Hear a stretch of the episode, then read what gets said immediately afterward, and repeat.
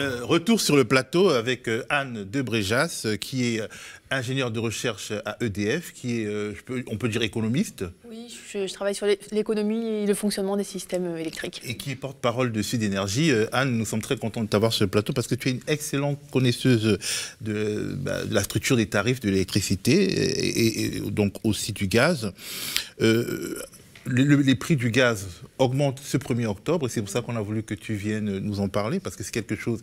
Alors ça augmente pas pour tout le monde, mais on en parlera. Et les prix de l'électricité vont augmenter début 2022, euh, euh, en février 2022 euh, notamment. Alors avant d'entrer dans le fond du sujet, un peu de fact-checking renvoyant au débat Mélenchon-Zemmour, on regarde un petit extrait. Monsieur Mélenchon, d'abord, vous avez parlé euh, d'énergie et notamment du luxe qui était devenu l'électricité pour des Français qui pouvaient passer l'hiver dans le noir. Alors, c'est faux, c'est même impossible de passer l'hiver dans le noir puisqu'en France, la loi interdit aux fournisseurs euh, d'énergie d'effectuer des coupures de courant durant la trêve hivernale. D'habitude, cette trêve hivernale, elle court du 1er novembre euh, jusqu'au 31 mars de l'année suivante et elle a d'ailleurs été repoussée cette année jusqu'au 31 mai 2021. Euh, Donc pas de coupure d'énergie pendant la trêve hivernale, même si vous n'arrivez pas à payer votre facture d'électricité. Alors, euh, Anne, est-ce que la fact-checkeuse de BFM a raison? Est-ce que des Français sont-ils ou peuvent être privés d'électricité pendant la trêve hivernale? Elle a raison, la loi, il y a pendant la trêve hivernale, c'est interdit de couper, euh, de couper les clients et à ma connaissance, mais après je ne connais pas tout, effectivement, je ne pense pas qu'il y ait des coupures euh, sèches, on va dire, pendant, pendant l'hiver. Après, il peut y avoir des réductions de puissance et encore, pas, pour, ceux qui bénéficient du, chèque énergie, donc a priori les plus en difficulté, enfin, sauf qu'ils sont 5,6 euh, millions à bénéficier du, chèque énergie, alors que la, précarité énergétique est bien au-delà de ça. Euh, donc des réductions qui peuvent vraiment être, être très basses et, poser problème. Mais l'autre, euh, enfin, le, souci majeur, c'est que ces factures s'accumulent et quand la trêve hivernale s'arrête, alors là, c'est des coupures à la chaîne. Hein. c'est de l'ordre de, je crois, 700 000 coupures par an. il y a eu des alertes du médiateur de l'énergie qui disaient que ça flambait. Euh, nous, pour les vieux qui sont à EDF depuis longtemps, euh, avant c'était une seule entreprise et les gens venaient, c'était les salariés d'EDF qui venaient couper et donc il y avait moyen de s'arranger, on prenait en compte les situations difficiles. ce que disent les collègues maintenant, c'est que d'abord ceux qui coupent ne sont plus euh, les fournisseurs, puisqu'il y a une multitude de fournisseurs, et donc c'est fait qui coupe bah, C'est Enedis qui coupe. C'est Enedis sur demande du fournisseur. Donc, euh, donc ça, devient déshumanisé. Bon, en plus, avec Linky, on peut couper à distance. il y a vraiment des gens, à la sortie de la trêve hivernale, qui doivent couper en chaîne, euh, ce qui évidemment n'est pas drôle pour eux, mais n'est surtout pas drôle pour, euh, pour les personnes. Et le médiateur de l'énergie, si vous allez sur son site, dénonce euh, des comportements très discutables de, certains fournisseurs qui coupent pour des fois moins de 100 euros de retard de facture, avec des moindres accompagnements. Tous les processus d'accompagnement dans un service public sont plus faciles à, à mettre en place, même si ce n'était pas, si pas parfait, que dans un système en, concurrence où il n'y a pas cette, bah, ce service public un peu au cœur de, de l'activité. Est-ce qu'on peut dire donc que la précarité énergétique est supportable en France euh, ah grâce à ces dispositions qui euh, empêchent de couper l'électricité pendant ah la trêve hivernale C'est absolument pas supportable et, euh, encore une fois, c'est dénoncé par le médiateur de l'énergie, une augmentation de la précarité énergétique. C'est pas non plus supportable d'être coupé même à la sortie de l'hiver. Et puis il y a cette histoire de réduction de, réduction de puissance qui peut, enfin, quand on, quand on réduit à 3 kW ou voire 1 kW dans certains cas, ça veut dire qu'on se chauffe plus ou même le ballon d'eau chaude, c'est compliqué de le chauffer. quoi. Donc non, on n'est pas du tout dans une situation satisfaisante et euh, pour nous, euh, tout le monde voit que l'énergie, c'est un bien de première nécessité et donc il faudrait que son accès soit vraiment garanti, ce qui n'est pas le cas aujourd'hui. Pour nous, il y aura une solution simple, c'est la gratuité des premiers usages. La gratuité des premiers usages, est-ce que tu peux bien l'expliquer? Bah, C'est-à-dire qu'on euh, définirait un. c'est le, même principe qu'on demande aussi pour l'eau, c'est-à-dire qu'en fonction du type de chauffage et, de la composition familiale, on définit euh, euh, quel est le minimum à, avoir pour pouvoir se chauffer correctement, avoir de l'eau chaude et puis vivre normalement. Et ces usages-là seraient gratuits. Donc on aurait un forfait gratuit quitte à avoir éventuellement des prix plus élevés pour euh, les consommations plus fortes. Alors, est-ce que ce sont les mêmes raisons qui entraînent la hausse du prix du gaz d'ici donc le 1er octobre, euh, demain, euh, et celle du prix de l'électricité début 2022 Quelles sont les raisons communes et les raisons spécifiques? Euh, oui, c'est les mêmes raisons, très curieusement. Alors, bon, l'envolée, on peut parler d'envolée du prix du gaz, hein, ça a augmenté de 60% depuis le début de l'année, euh, est lié à des raisons euh, internationales, hein, puisque la France n'est pas productrice de gaz, donc elle importe, elle importe entièrement. Comme, il y a un peu de production en Europe, notamment en mer du Nord, en Norvège. Enfin, l'Europe est très dépendante aussi des autres pays. Donc il y a euh, plusieurs explications. Là, il y a une, hausse de la demande très importante, notamment en Asie, du gaz, qui fait que les, mécanismes détournent pas pour aller. Et puis il y, a, de la concurrence sur, euh, sur le gaz. Euh, il y a eu des problèmes de maintenance liés un peu à la crise Covid, où on n'a pas pu faire les maintenances nécessaires, notamment en Norvège. Il y a probablement des jeux un peu de la Russie qui veulent, qui retiennent un peu leur, leur, production pour pousser à mettre en place un, gazoduc euh, qui s'appelle Nord Pool 2. il y a, il y a plus, et puis il y a un stockage qui était faible euh, cet été, euh, à la sortie de l'hiver parce que ça a été, je pense, il y, a un peu une mauvaise anticipation des hausses de prix. Euh, en France ou dans le monde entier En Europe, en tout cas. Alors, je n'ai pas regardé dans le monde entier, mais en tout cas, en Europe, euh, c'est le cas. Donc voilà, c'est des raisons géostratégiques qui échappent un peu, je dirais, euh, en tout cas pour les prix du gros, hein, c'est-à-dire pour ce qu'on achète. Après, ce qui échappe moins, et là où il pourrait, peut-être on va y revenir, là où il pourrait y avoir un, rôle de l'État, ça serait de, garantir un tarif pour les usagers, un tarif défini politiquement. Après, sur l'électricité, là, c'est beaucoup plus étrange parce que l'électricité, euh, il n'y a pas eu d'augmentation ou quasiment pas eu d'augmentation du coût de production de l'électricité. Euh, en France, c'est 7 à 8% euh, la part du, du, gaz. En Europe, gaz plus pétrole, c'est de l'ordre de 20 et dans ces 20, et dans ces 20%, il y a une grosse partie qui, est liée à la construction des installations. Donc si on regarde juste la part du combustible, la part du gaz, on est bien en dessous de 10% du coût total. Donc ce n'est pas le coût qui a flambé.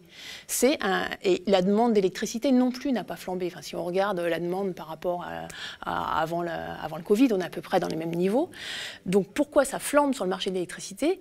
Uniquement pour un mécanisme de marché. C'est-à-dire que, enfin, dit autrement, si on était resté dans le système de monopole public qui avait euh, avant, l'ouverture euh, du marché à la concurrence de l'électricité, le, prix n'aurait pas évolué, ou quasiment pas, quoi puisque les coûts n'ont pas évolué.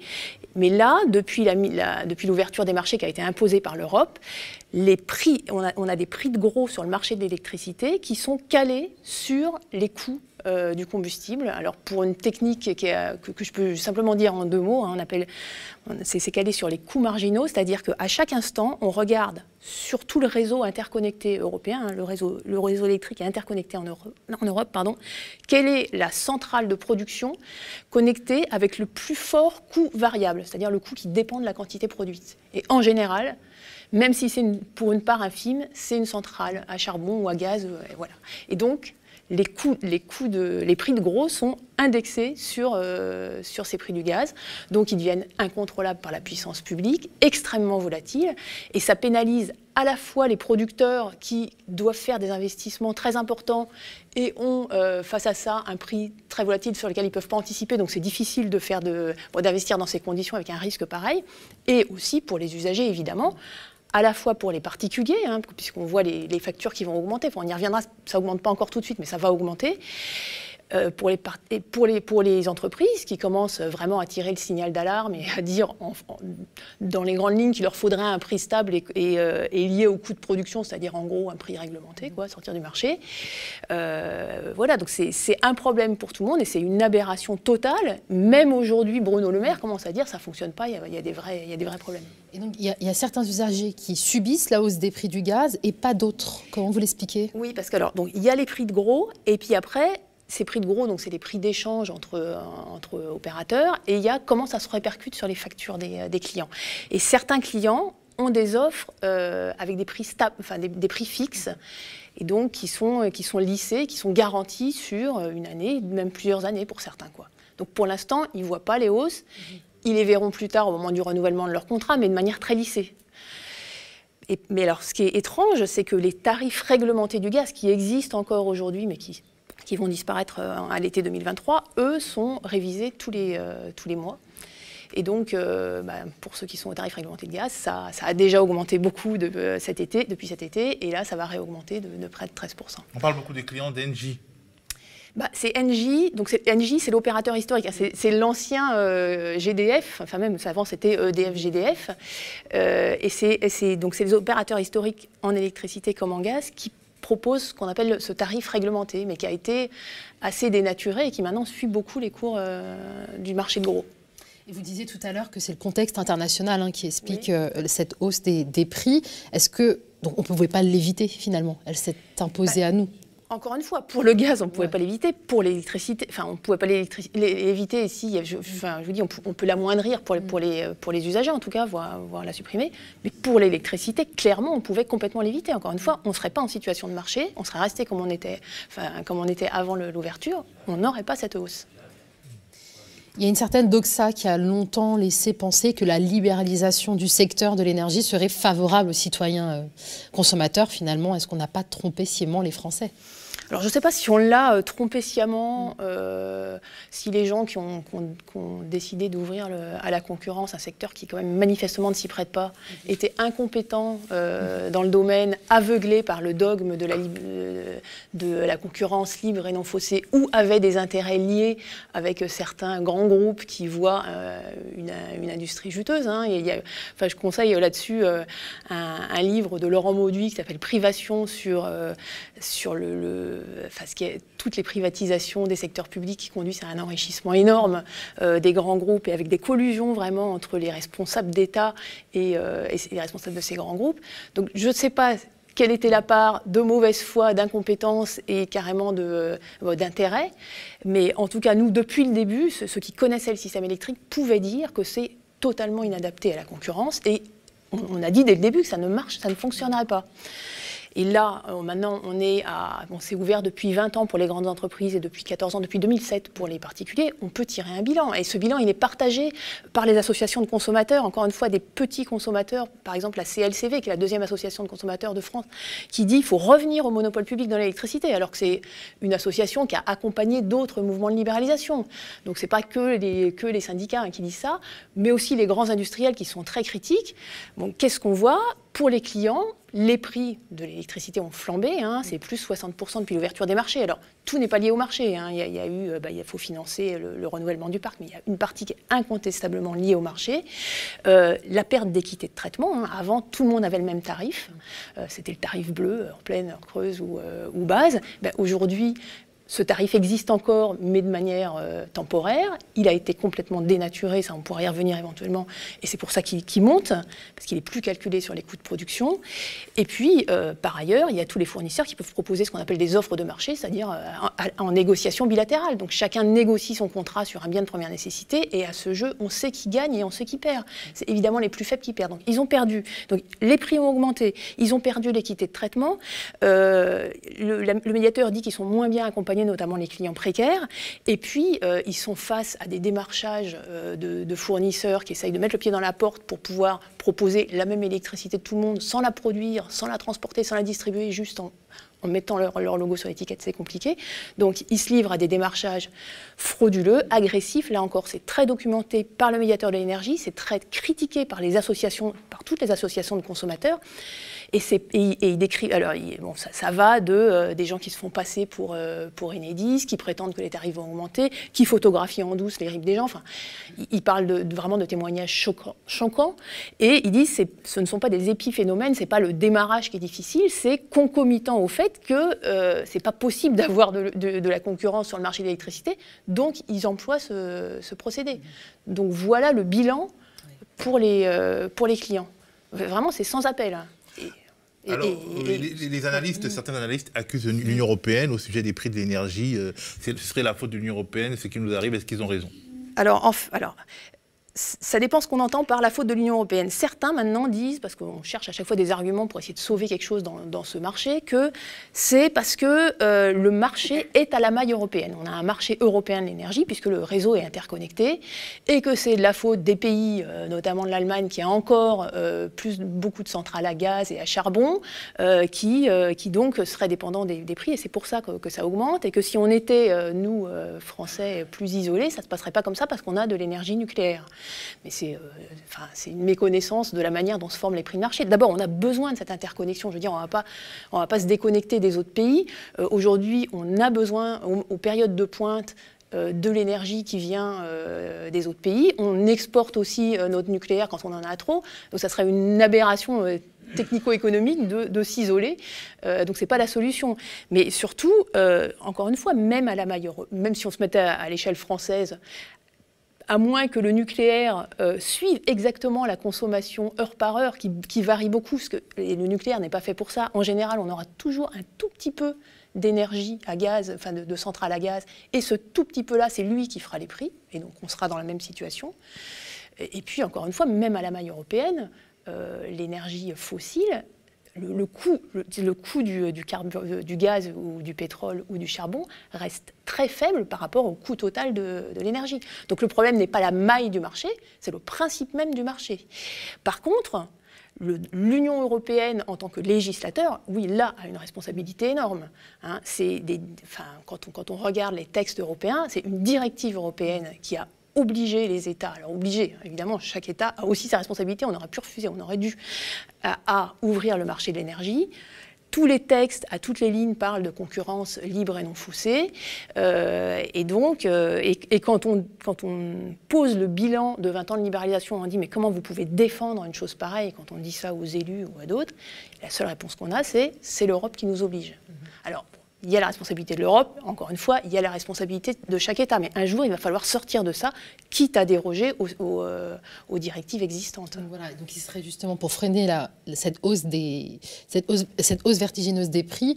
Donc vous l'avez dit tout à l'heure, la puissance publique peut intervenir et on pourrait aussi dénoncer cette directive? Oui, alors on peut la dénoncer, on peut forcer à la, renégocier, mais dans, l'immédiat, il faut, euh, il faut refuser de l'appliquer. Voilà. Il faut refuser de l'appliquer, il faut sortir du marché. Là, ça force fait... contraignante à cette directive? Ah oui, oui, on peut. Euh, oui, c'est un texte. Bah, c'est un texte qui, est, valeur constitutionnelle, hein, les textes européens. Mais bon, qu'est-ce qui va se passer si on si on l'applique pas? Ils vont pas nous envoyer euh, les chars. Hein, enfin, on va avoir des amendes. mais bon, si on les paye pas, qu'est-ce qui va se passer? Rien. Enfin, surtout que je pense que quand même tout le monde commence à voir euh, que c'est aberrant. Enfin, on est dans un système complètement aberrant. Euh, on a un, coût de production qui ne bouge pas, une demande qui ne bouge pas et des prix qui explosent. Et on nous dit on ne peut rien faire parce que euh, bah, c'est les prix du gaz et puis c'est l'Europe qui, nous impose ça. Donc au bout d'un moment, c'est de la responsabilité politique d'aller dans l'intérêt général. Et clairement, l'intérêt général, ce n'est pas de faire ce marché de l'énergie. Alors, ça, fait, ça fait quand même trois ans que le gouvernement français négocie un projet d'éclatement d'EDF, le projet Hercule, là, remis d'étape en étape, alors dans l'ombre avec l'Union européenne, hein, sans qu'on sache exactement ce qui se dit entre eux. Euh, trois ans après, on nous dit maintenant que c'est reporté après les élections. Donc concrètement, il ne s'est rien passé pendant trois ans. On nous dit et ça on est tous d'accord que la situation actuelle ne convient pas, et on est dans un état où on ne peut plus bouger, alors qu'on a devant nous l'urgence climatique et qu'on sait qu'il faut investir massivement et qu'il faut absolument aller de l'avant euh, sur, le secteur énergétique. Et là, on, est pieds et poignets par un système absurde. Alors la rue, est-ce qu'elle peut faire pression? Est-ce que le pouvoir euh, pourrait redouter, dans certaines conditions, une nouvelle saison des Gilets jaunes? Parce que finalement, c'est c'est la rue qui peut faire reculer euh, le pouvoir. Bah oui, oui, je pense que d'ailleurs que le, gouvernement le craint. On sent bien qu'il y a une certaine fébrilité, ça tombe pas très bien pour eux, c'est euh, pendant la période euh, électorale, et c'est un sujet très sensible. On comprend les gens, enfin, c'est des dépenses contraintes, euh, c'est pas supportable pour eux de voir ces prix augmenter. Hein. et, en plus, nous, on a encore des tarifs relativement réglementés. Ils vont augmenter certainement beaucoup. Mais en Espagne, par exemple, ça fait la une des journaux tout l'été parce que eux, ils ont des prix qui sont parce qu'il y a le prix de gros qui s'est envolé, mais après, encore une fois, il y a les prix, ce qu'on appelle enfin, les prix aux particuliers, qui peuvent lisser ces prix de gros selon, selon le type de contrat. Et en Espagne, ils ont des contrats qui lissent moins, et donc ils se sont déjà pris euh, des hausses jusqu'à 30% de l'électricité. Donc évidemment, c'est invivable. Donc oui, je pense qu'il faut faire pression là-dessus pour demander dans l'immédiat à avoir un prix garanti par l'État, mais au-delà, pour demander une sortie du marché de l'électricité. C'est un bien de première nécessité. Donc ça n'a pas à faire l'objet de spéculation et euh, de prise de participation d'intérêts privés. Non seulement c'est un bien de première nécessité, c'est essentiel pour la vie des gens, c'est essentiel pour l'économie, mais en plus, sur le plan de la transition énergétique, enfin, l'électricité, c'est la clé, hein, ça c'est une des clés, ça va prendre une part de plus en plus importante, puisqu'il va falloir se passer de pétrole, de gaz, de charbon. Euh, on ne va pas laisser ça à des grands groupes énormes type, euh, type Total ou Engie ou même EDF qui est en train de devenir un groupe comme les autres, euh, comme ça s'est passé dans les GAFAM. C'est un secteur mais ultra stratégique. Merci beaucoup Anne, Anne de Bréjas. Je rappelle que tu es donc ingénieure de recherche à EDF, porte-parole de Sud Énergie et une vraie spécialiste de, l'énergie, de, ses prix, de sa structure, etc. Nadia, c'est eh bientôt la fin de la dernière contre-matinale expérimentale. Exactement. Et euh, c'est dans quelques heures la fin de notre levée de fonds. Exactement, oui, c'est la dernière, la cinquième pré-matinale. Hein. On a vraiment euh, eu envie de vous donner à voir euh, ce que pourrait être cette matinale, hein, qui, dont le lancement officiel est prévu le 4 octobre. Et effectivement, la cagnotte Ulule est toujours en ligne jusqu'à ce soir minuit pour participer, pour rendre pérenne euh, cette euh, matinale hein, qui vise une fois de plus à enrichir le débat public, à, le nuancer et à sortir un peu de ce monopole hein, de la parole qui est là, se détenu par les médias mainstream qui servent clairement un agenda politique à cet agenda politique, nous, agenda, nous opposons donc notre propre agenda, celui des luttes sociales et celui, euh, un agenda politique aussi, mais pour, pour euh, l'émancipation. Nous remercions tout le monde, tous ceux qui ont suivi euh, donc ces prématinales, tous ceux qui ont contribué. Nous vous rappelons que vous pouvez contribuer jusqu'à minuit, mais faut pas tarder. Euh, alors nous voulons une matinale ambitieuse, nous voulons quelque chose de, beau. Nous avons donné sans véritable moyen et nous, bah, nous attendons que d'ici minuit, on soit un maximum à donner de la force à à tout cela et on se retrouvera euh, lundi et le format de la matinale dépendra effectivement de la mobilisation de celles et ceux qui trouvent que c'est une bonne idée.